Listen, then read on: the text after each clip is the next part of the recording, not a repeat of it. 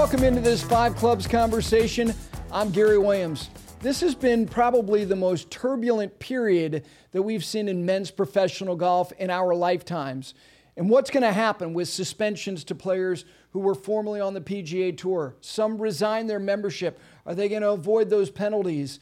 And what does happen with potential antitrust violations or tax exempt status that the PGA Tour currently holds? Because it appears that all of this stuff that's going on with the PGA Tour and LIV Golf is headed to court. Well, I'm going to talk to somebody who is an expert on sports law. That is Michael McCann. He's a professor, and as I said, he knows the language of the law of sports as contracts are written and as it pertains to antitrust and antitrust exemptions that are currently afforded to sports businesses like the PGA Tour. That conversation is coming up now.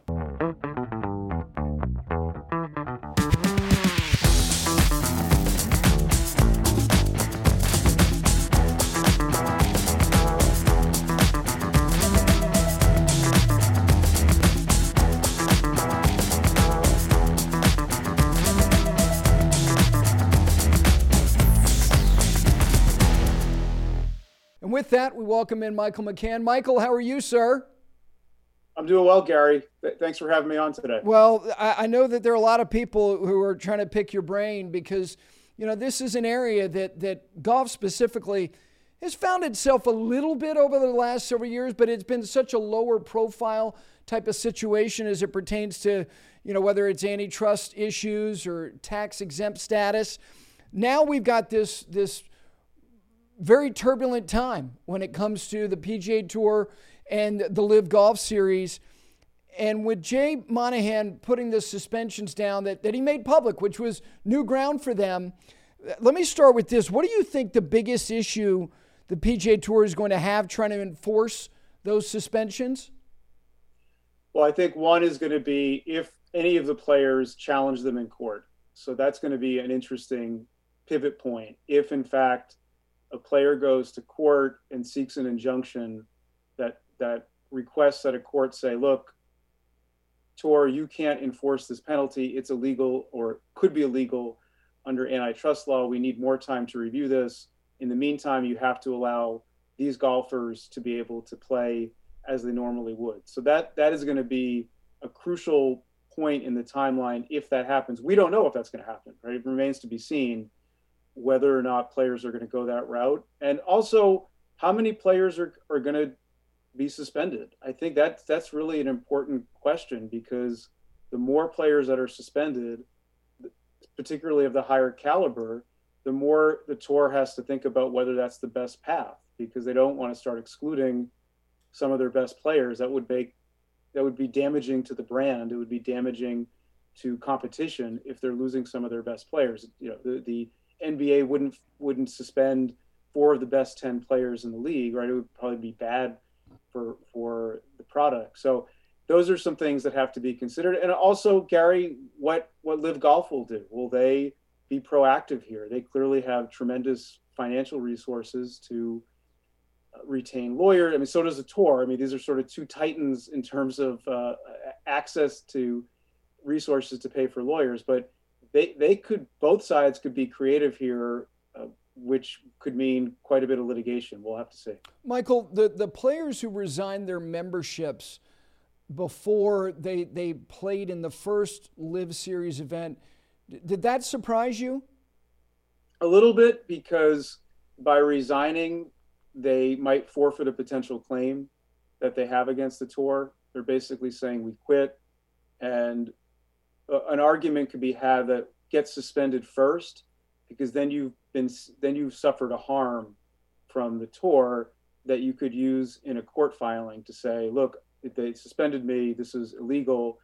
By quitting it, it does disadvantage their position somewhat. They could still bring a case but yeah i was surprised. I guess i would have advised to say let the tour suspend you first. Now maybe they just don't maybe they don't care. Maybe they're just like well you know we're, we're going to LIV golf and life is good. And we don't want to deal with uh, you and other lawyers right? So uh, sometimes people have that reaction understandably but i was a little bit surprised. The um, the, the idea that, that there would be an injunction potentially, and let's say there is one, and and and players then during the, this particular period would be permitted, I assumed, to go back play on the PGA Tour. And my question would be, realistically, how long would it be before that injunction would be resolved?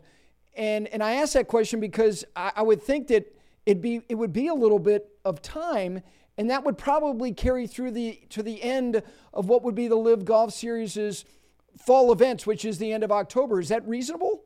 Yeah, no, that's right. So an injunction could be appealed to a federal court of appeals, but normally that process isn't swift. Normally it's not you know, days. We're talking weeks or months, sometimes even longer, depending upon the circumstances. So I think it's reasonable to think that if there is an injunction, it would remain in place for a while. Uh, granted, sometimes that's not always true. Sometimes we've seen courts, even in sports, back in the lockout in 2010 in the NFL, courts were uh, pretty active in responding quickly. Uh, and I know from being part of a case involving a would be NFL player, Maurice Clarett, who challenged the NFL's age restriction. Uh, I got to be part of that case as a young lawyer, and the the courts were were responsive there. So sometimes with sports, courts seem to move things quickly, I guess. But but yeah, I agree with the the sort of takeaway you have, Gary, that uh, we, would be looking at some time before the injunction, if it's appealed, would be resolved. The um, the language in the bylaws of the PGA Tour, as far as what would put a player in breach of conduct unbecoming or or or, or grounds for suspension this particular language, based on the, the way you read it, uh, would would doing the things that they're doing, which is going to play for a league um, that again they're they're in a position to ask for waivers to play in other events uh, outside of North America. Does the language support the PGA Tour's position that they would be in breach of the contract they sign on an annual basis? I think the tour has a good argument. Honestly, that language is very ambiguous and it gives discretion to the tour to treat questions for waivers as as those that the, the tour has wide latitude in deciding what's appropriate the the argument that well you know they've when i've heard this well they've given waivers to other things but that doesn't mean they have to give a waiver to this thing right just because they've given a waiver in the past doesn't obligate them to do it here and and i would if i were the tour i would say this language is very permissive. It accords us tremendous discretion. We have an understandable interest in not helping out a would-be rival take our players, our members, to put to be more specific.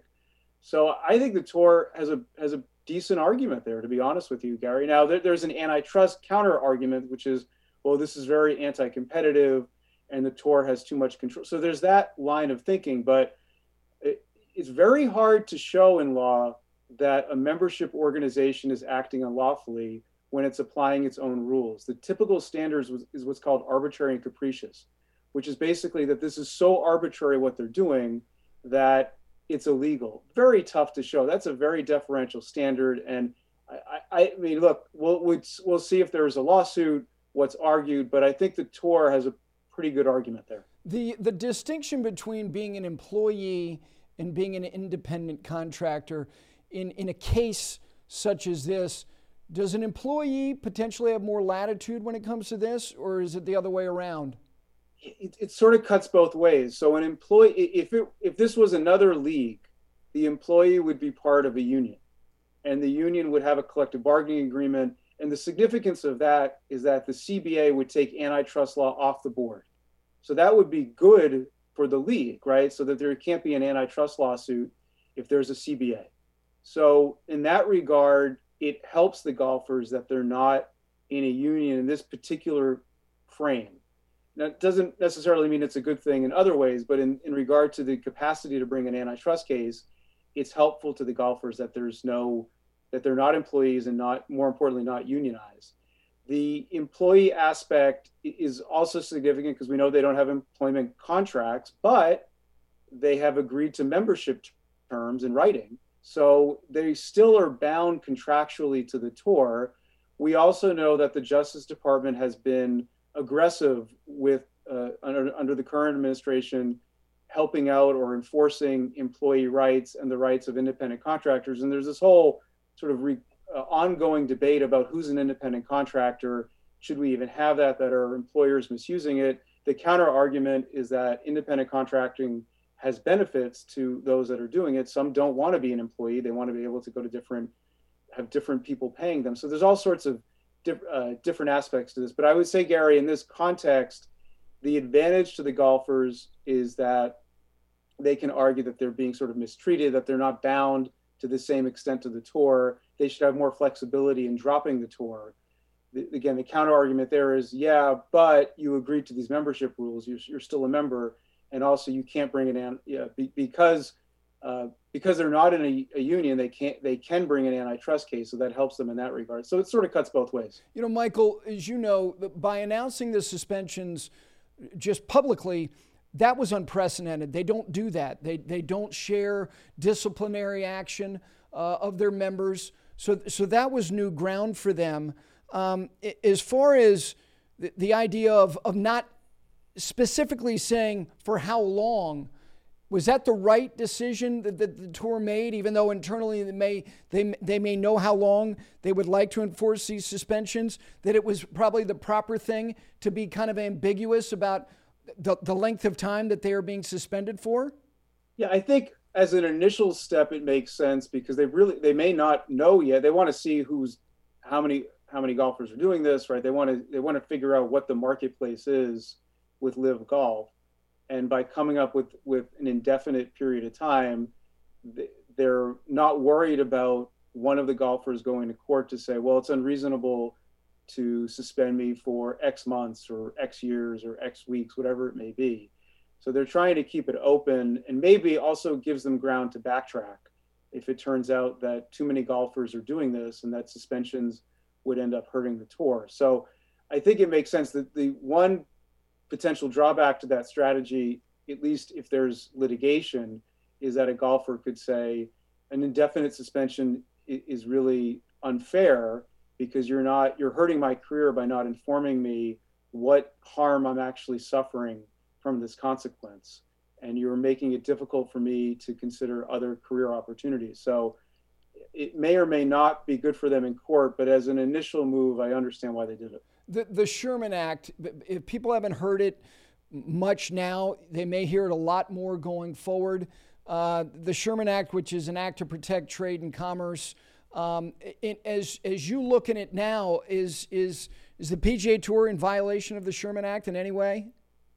I'm not sure. So the Sherman, it's interesting. The Sherman Act is was originally intended for nothing to do with sports. It was intended for oil and right, right, and all these other industries where there there wasn't enough competition. Too many families had too much control. Right now it's in sports. Right. It's it's funny how things turn out. But uh, well, look, look. I think the argument that the tour is in violation of antitrust law would be that uh, it is what's what would be termed a monopsony, that it, it, it is the exclusive buyer of elite golfer services. Uh, this is an argument that's been used against the UFC, not successfully to date, but that they have too much control over the purchasing of elite MMA fighters' skills. The analogy here would be that the best golfers go to the tour. Now, the counter argument, I think the tour would say, is that LIV Golf is structured differently, that uh, it's not a, a, we're not trying to to prevent a rival that it's a, it's a different kind of league than what the tour does uh, and, and, as a result a golfer that uh, chooses can, can can choose to join LIV golf and and obviously there are consequences by facing a suspension but i think they would argue that they're not a monopoly that it's le- that there's more disaggregation that LIV golf is offering a different type of service there are other leagues, maybe I think in Asia, that offer other opportunities. That yeah, the PGA Tour ha- is structured in a certain way that is unique, but that doesn't mean it, it has monopsony power and thus isn't violating antitrust law. The other argument that I think the tour would argue is to say our system is good for the consumer. Because with, with, antitrust law, the key thing is how is the consumer hurt? Here, in this context, the golf fan. The tour is going to say look at the product we deliver to fans. It has historically been excellent.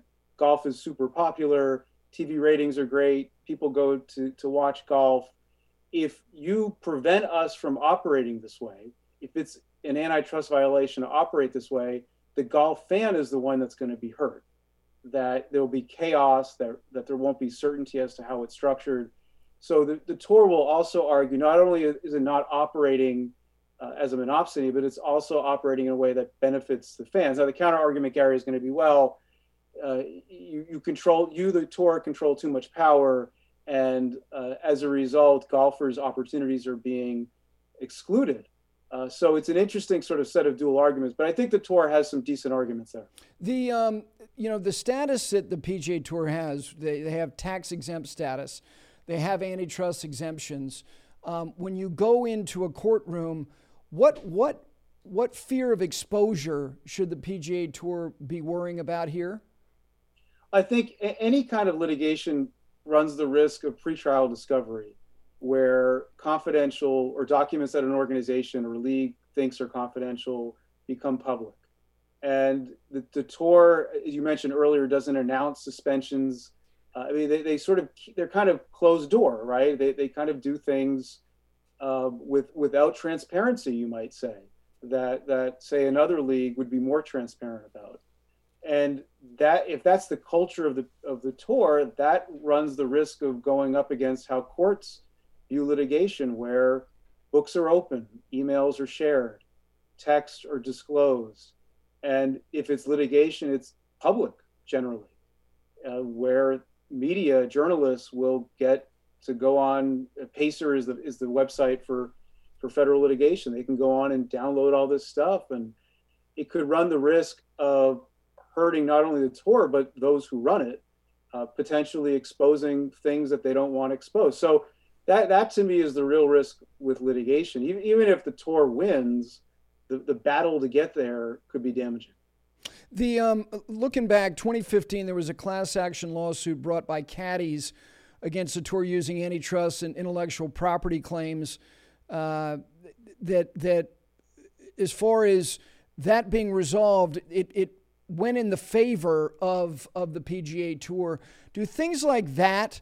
Um, and there was another there was another case uh, as it pertained to a specific player and an individual that that the ruling went in favor uh, of the PGA Tour. Are those things that they can lean on uh, when when you go into a situation where you're then put into a courtroom?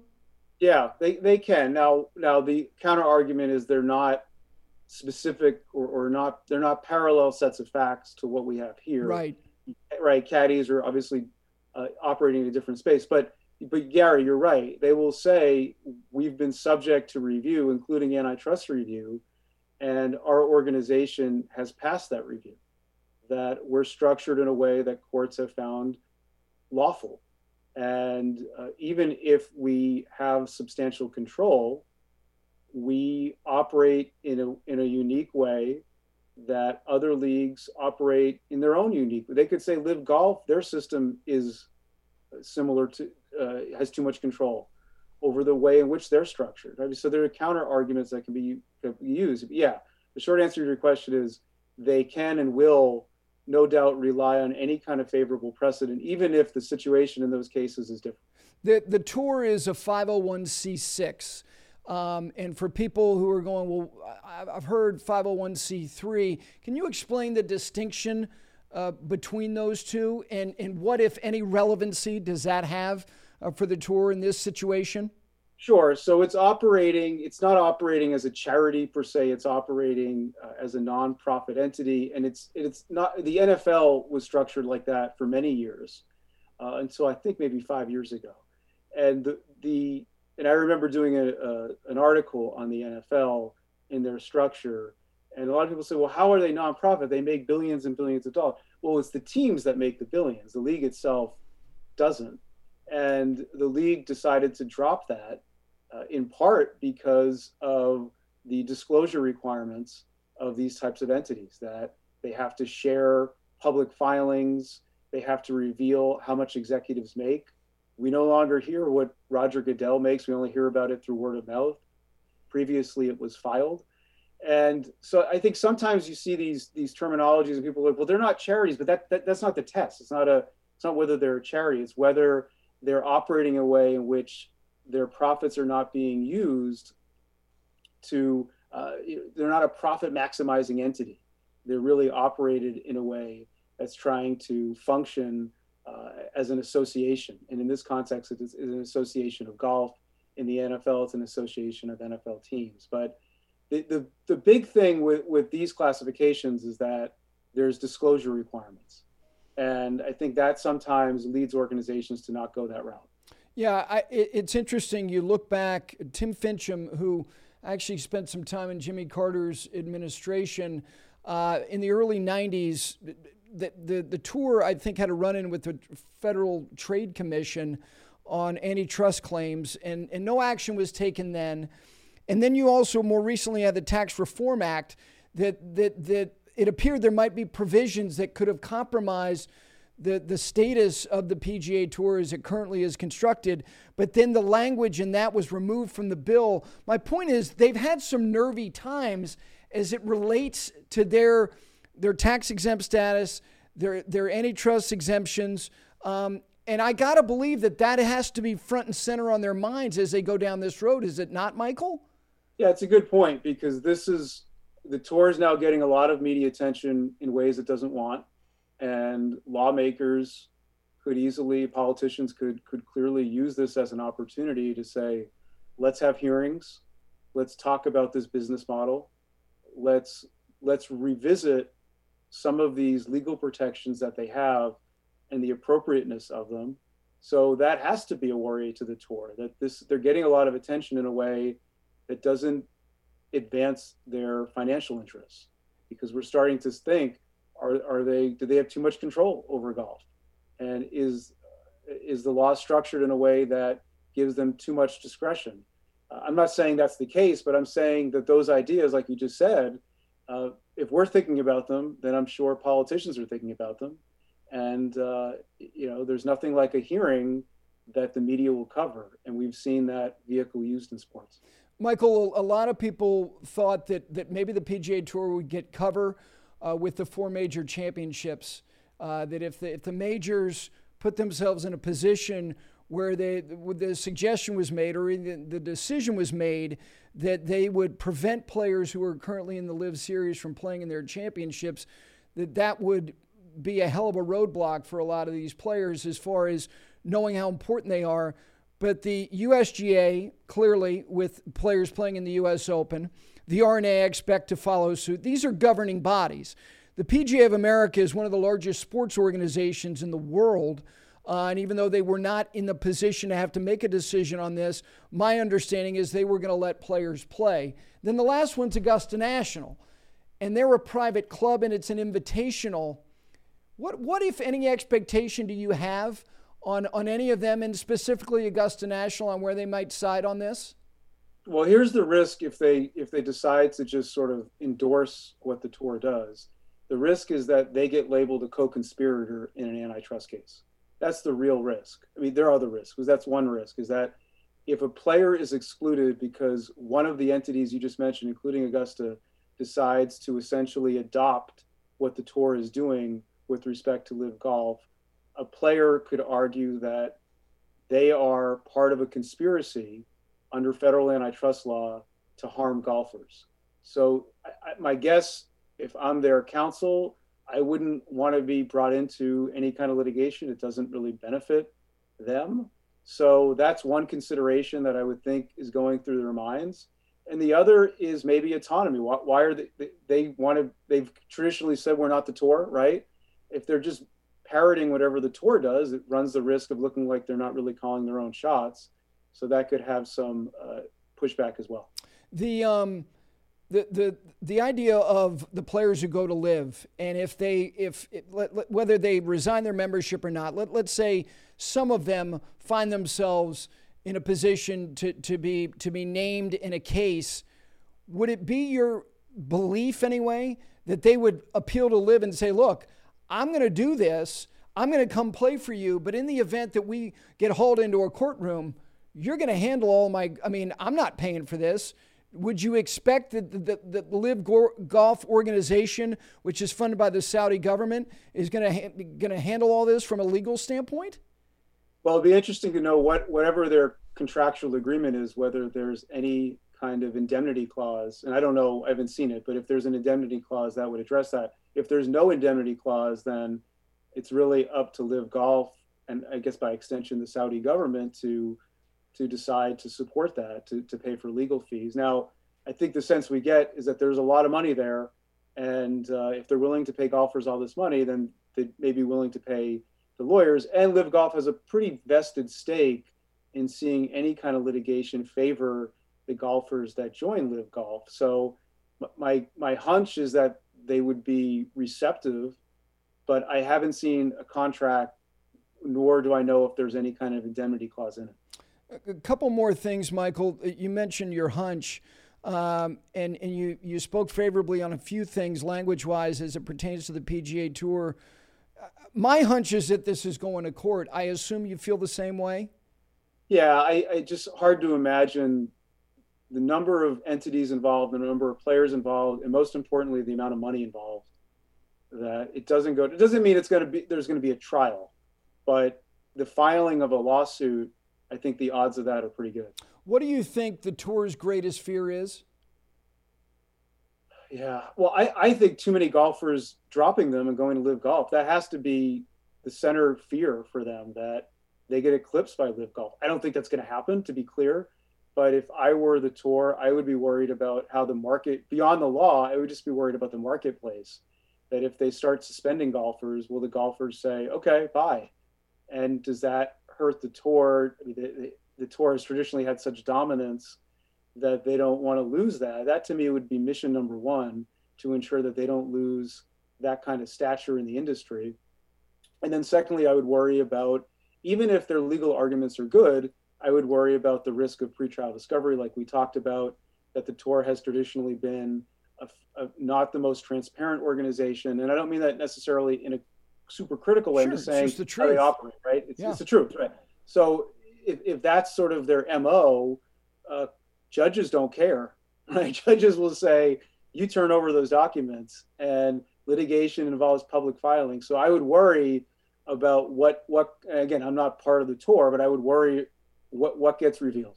The um, the greatest thing that they would have to lose beyond the idea that these players would temporarily get an injunction which would allow them to play however many events they would choose to play um, do you does your hunch tell you that that their tax exempt status or their antitrust exemptions are in peril in any way right now? You know, I, I, we haven't seen Congress really do much with any sort of sports. I mean, there there are always hearings. We look at name, image, and likeness in college sports. Yeah. There were ten bills, numerous hearings. I got to testify in one. Uh, nothing, nothing. Not only was nothing passed, but nothing was voted on. So I, I always have a hunch, or, or baseball's antitrust exemption. I mean, there's all there are always hearings, and I don't think the tour wants to be dragged before Congress, but whether it actually leads to a, a vote on a bill, let alone passage, that I'm more skeptical of. Michael, I really appreciate you taking the time. This is this is useful information for people who are in a place as golf fans that, that a lot of us uh, including me who covers the game, have not been before. I mentioned those other situations. They were, they were modest in attention, uh, and they did not carry the kind of gravity that this current situation uh, certainly does. May appeal to you soon enough again, but really appreciate you taking the time. Anytime. Thanks, Gary, for having me on. Thank you, Michael. Really appreciate Michael McCann uh, taking the time as somebody who is an expert on sports law and usually I leave the tedious legalese uh, to Jay Bilas, but we figured we would dip our toes in the water because it's important and it's real and it's happening uh, with respect to the PGA Tour and LIV Golf. So thank you to Michael. Most importantly, thank you to all of you for watching and listening to this Five Clubs conversation. We'll see you next time.